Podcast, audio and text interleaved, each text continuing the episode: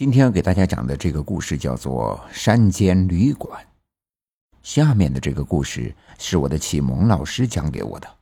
那一年，她只有十六岁，还是一个懵懵懂懂的知性少女。那是她第一次远行。我要讲述的这个故事也发生在她远行的途中。小美是一个从小娇生惯养的富家千金。平时由于父母管教严格，小美从未独自出过远门。不久前，小美认识了小雅。小雅性格开朗，胆子很大，像个假小子一样。小美和小雅是在一个联欢晚会上认识的。当时，小美在唱歌，小雅被她的声音迷住了，便主动与她接触。一来二往，两个人很快变成了无话不谈的知心朋友。小美得知，小雅从小便失去了父母，是由疾病缠身的奶奶抚养长大的。如今刚刚年满十八岁的她，不得不一边念书，一边在外兼职打工来维持生计。小美对小雅是肃然起敬，还盘算着与父母谈谈，希望在经济上能够帮助小雅。就在前两天，小雅兴奋地拿着大学通知书找到了小美。他考上了全市最著名的一所大学，小雅很高兴。为了庆祝，小雅便邀请小美坐火车去郊外游玩。小美答应了。这天上午，小美借去同学家复习功课的理由，与小雅一同踏上了开往郊外的火车。火车一路前行，很快便离开了喧嚷的城市。随着景致慢慢变化。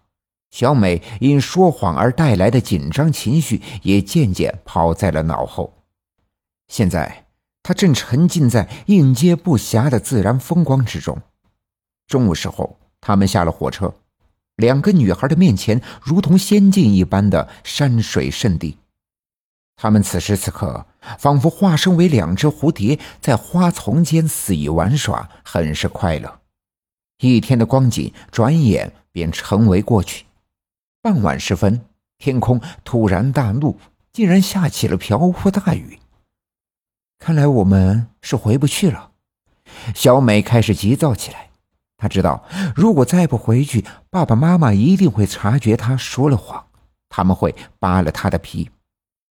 小雅指了指前面不远的山腰，说：“小美，咱们去那儿避避雨，等雨停了再想办法搭车回去。”顺着小雅手指的方向看去，就在不远处的一座山坡上矗立着一排孤房，房子在红砖的雨水的冲刷下显得格外透明，好像整栋房子都在流血，而血水则是沿着山坡慢慢的流到他们的面前，形成了一条泥泞的山路。小美有些胆怯，她依旧站在大雨中。不肯挪动，雨越下越大，两个女孩很快浑身湿透了。再待在这儿，我们都会感冒的。小雅一边说话一边拉扯，硬是把小美拽了过去。有人吗？开开门！我是想进去避避雨。有人吗？小雅砸着房门，过了很久，终于是有人听见了他们的哀求。门慢慢的打开了，与此同时，两个人可以清楚的看见门框由于开门时的震动被震落了一层厚厚的灰烬。门里面站着一个人。两位客人是要住店吧？来来来，里面请。这人说话时露出了一丝微笑，那笑容有些诡异，叫人不由得联想到很多可怕的东西。小美和小雅慢慢的走进了屋子，这里应该是一家旅店。他们的左右两边分别是两条长长的走廊，走廊里共有十二扇门，也就是十二间屋子。小美心想，这里应该很久很久没人住过了，到处都是灰烬。小美狠狠的打了个喷嚏，她感冒了。小雅把小美揽在怀里，对那人说。给我们间屋子吧，我的同伴他感冒了，需要休息。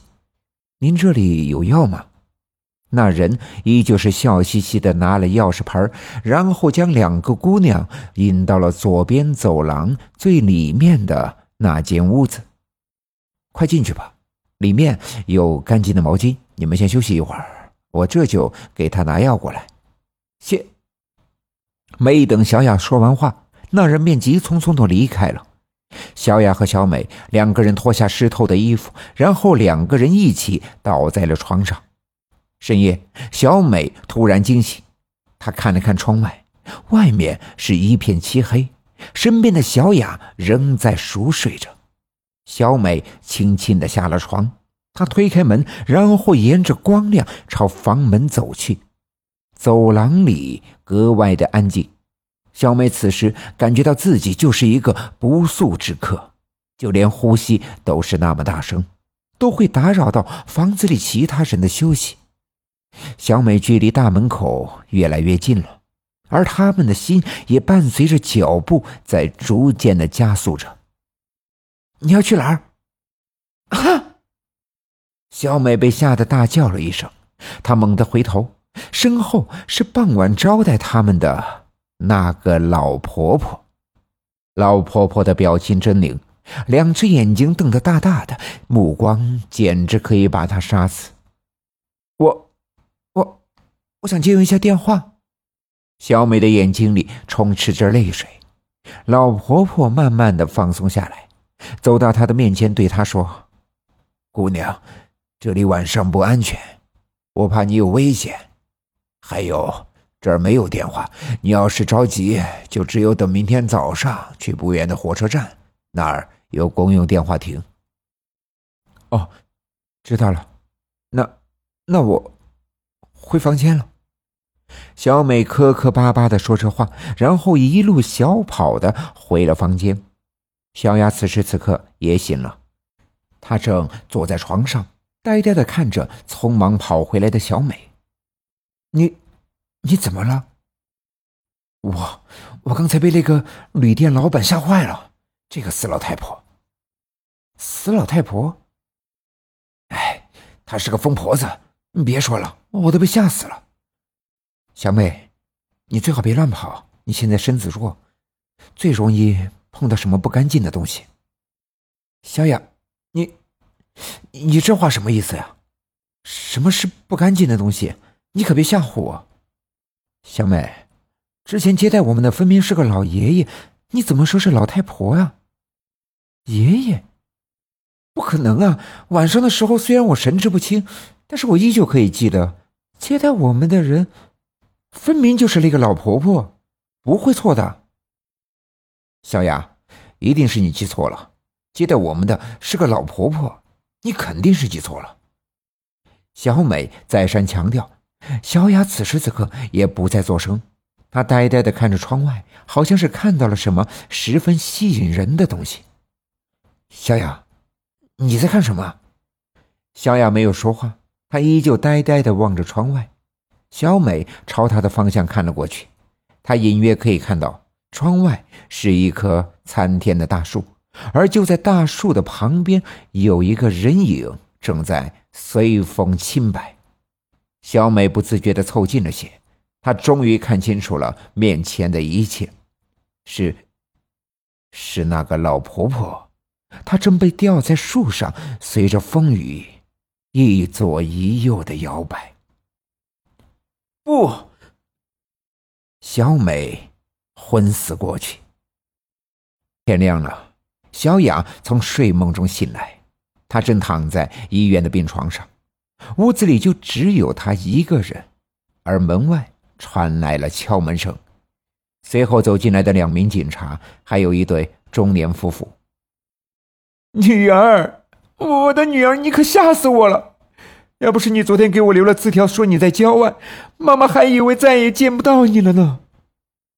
女儿，请放心，爸爸不惜一切要找医生医好你的脸，爸爸不会让你毁容的，爸爸向你保证。小雅有些不知所措，但是她没有说话。警察走过来后说道：“你就是小美吧？告诉你一个好消息，将你毁容的那个小雅，我们已经找到了。不过很可惜。”他昨天晚上就上吊自杀了。他的脸和你有同样的伤口，应该是你们搏斗时留下的。哦，对了，小雅的身边还有一个老人，那老人也死了。经证实，那人是小雅的奶奶。我们怀疑这可能是一起蓄意谋杀。至于他们是怎么死的，我们还在调查之中。故事到这里就可以结束了。小雅由于负担不起高额的学费，无法顺利升入大学，并且她的奶奶也得了绝症，将不久于世。所以好在小雅认识了小美这个富家千金，而又凑巧的是，小雅和小美的长相和身材极其的相似，所以小雅和她奶奶制造了这一系列的事情。她先是将吓昏的小美吊死。又用刀子在自己的脸上划了几刀，于是小雅成了小美，而小美早已经含恨而死了。